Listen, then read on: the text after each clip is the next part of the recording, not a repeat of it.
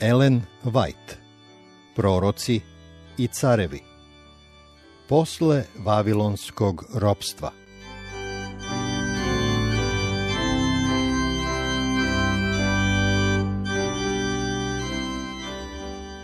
Pedeset i drugo poglavlje.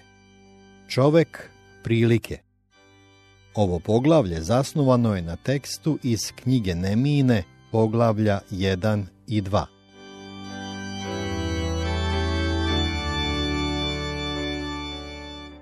Nemija, jedan od jevrijskih izgnanika, zauzimao je uticajan i ugledan položaj na persijskom dvoru. Kao carev peharnik, slobodno se kretao u carevoj blizini.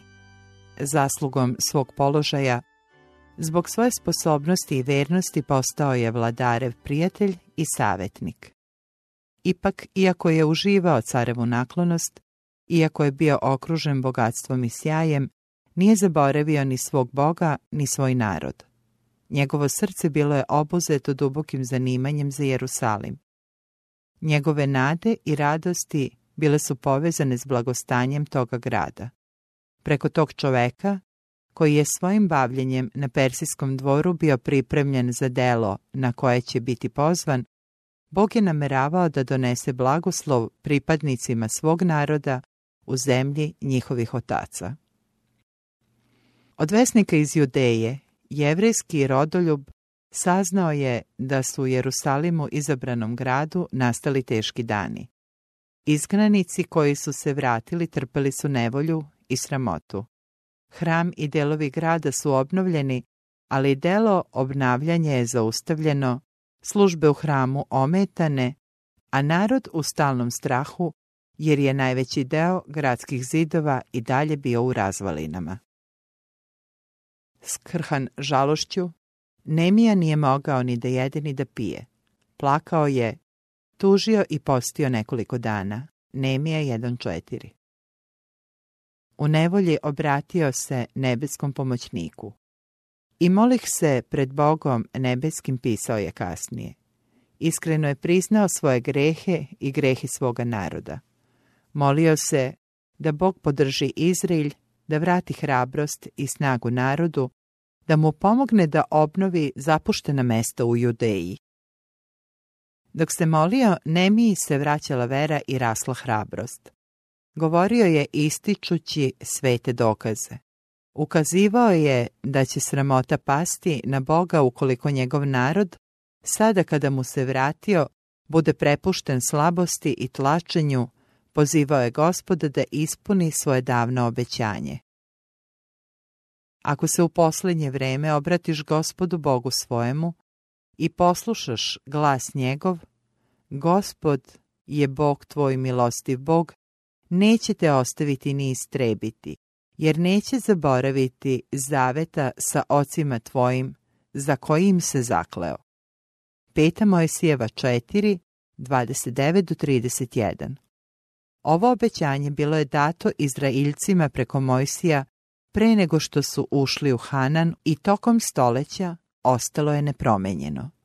Božji narod sada se vratio Bogu u pokajanju i u veri i njegovo obećanje nije smelo da ostane neispunjeno.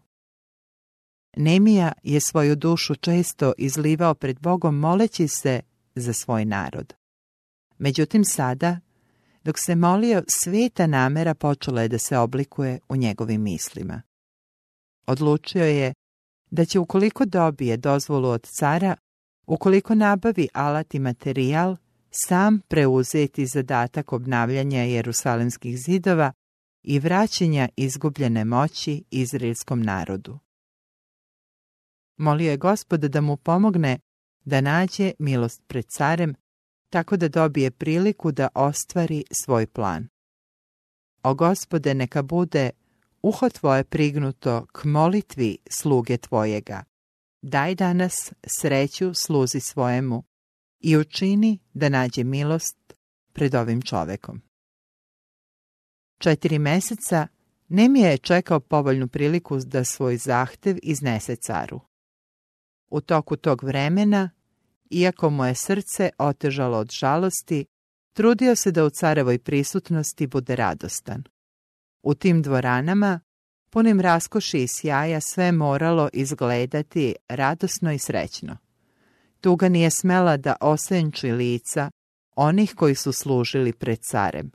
Međutim, u trenucima kada je ostajao sam sakriven od ljudskih očiju, Nemija je upućivao mnoge molitve i priznanja, prolivao suze na vidiku i Bogu i anđelima.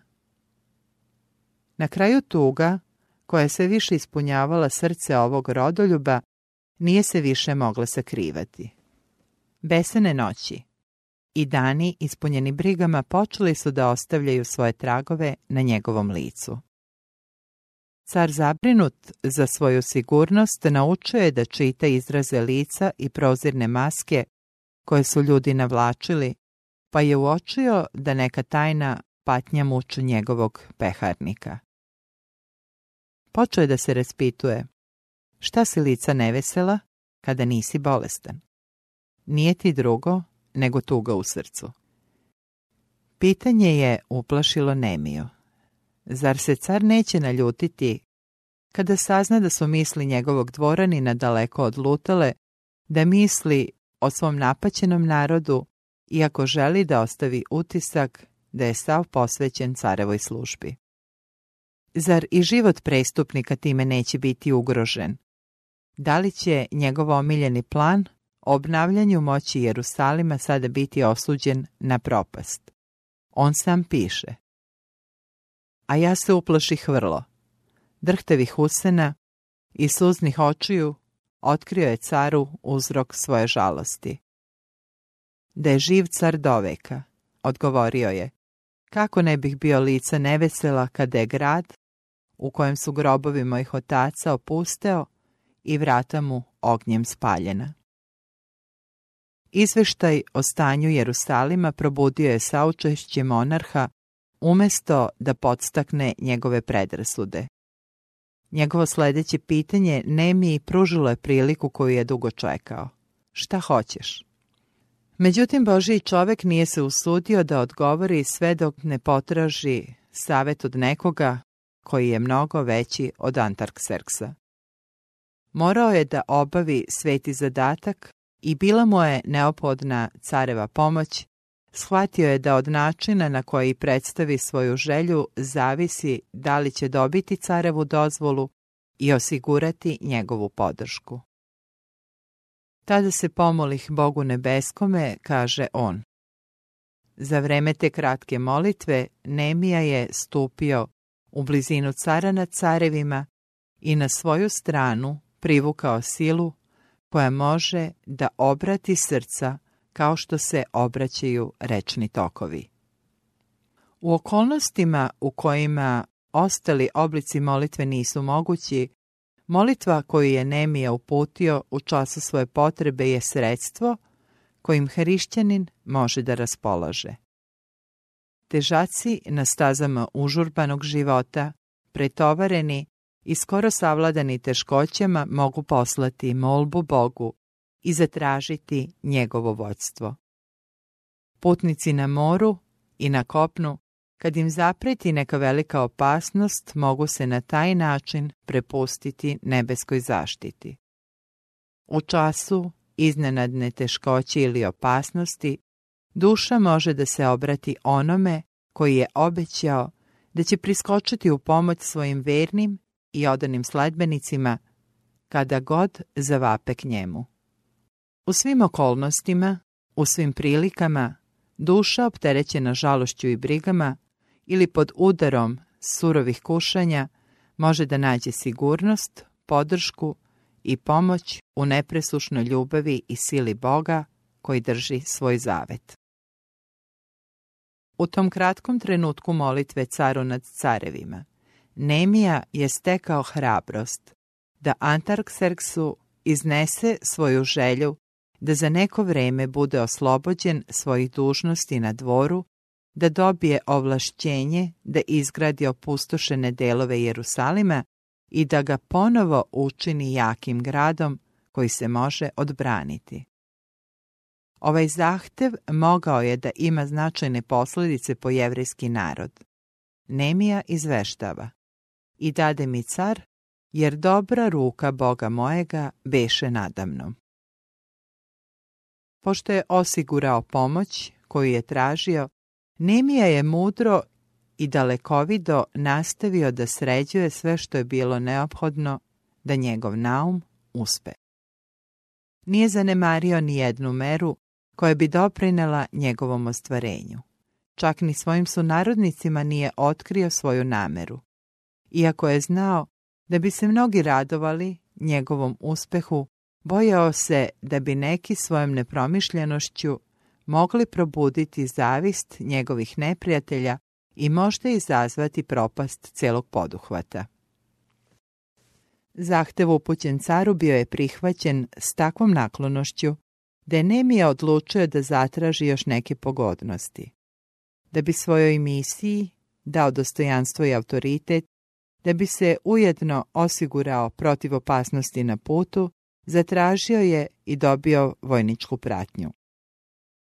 Izmolio je carske pisma za guvernere provincija koje su se nalazile preko Eufrata, koji su upravljali teritorijama kroz koje je morao da prođe na svom putu prema Judeji.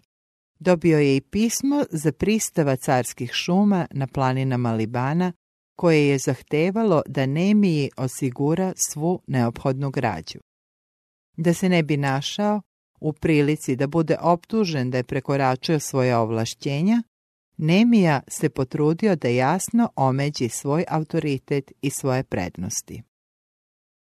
Ovaj primjer mudre dalekovidosti i odlučnog delovanja treba da bude pouka svim hrišćanima.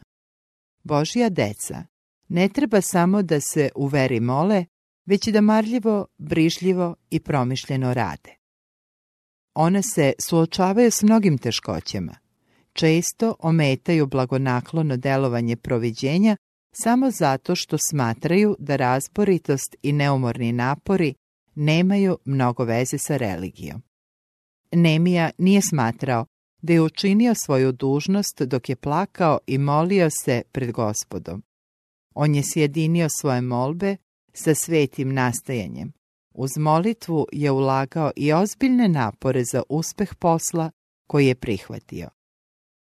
Pažljivo razmišljanje i zrelo planiranje danas su isto tako bitni za ostvarenje svetih poduhvata kao što su bili u vreme obnavljanja Jerusalimskih zidina.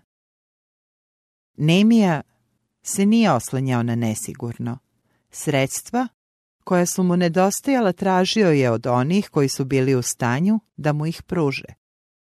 Gospod je i sada voljan da deluje na srca onih koji upravljaju njegovim dobrima i da ih pokrene da prilože za delo istine.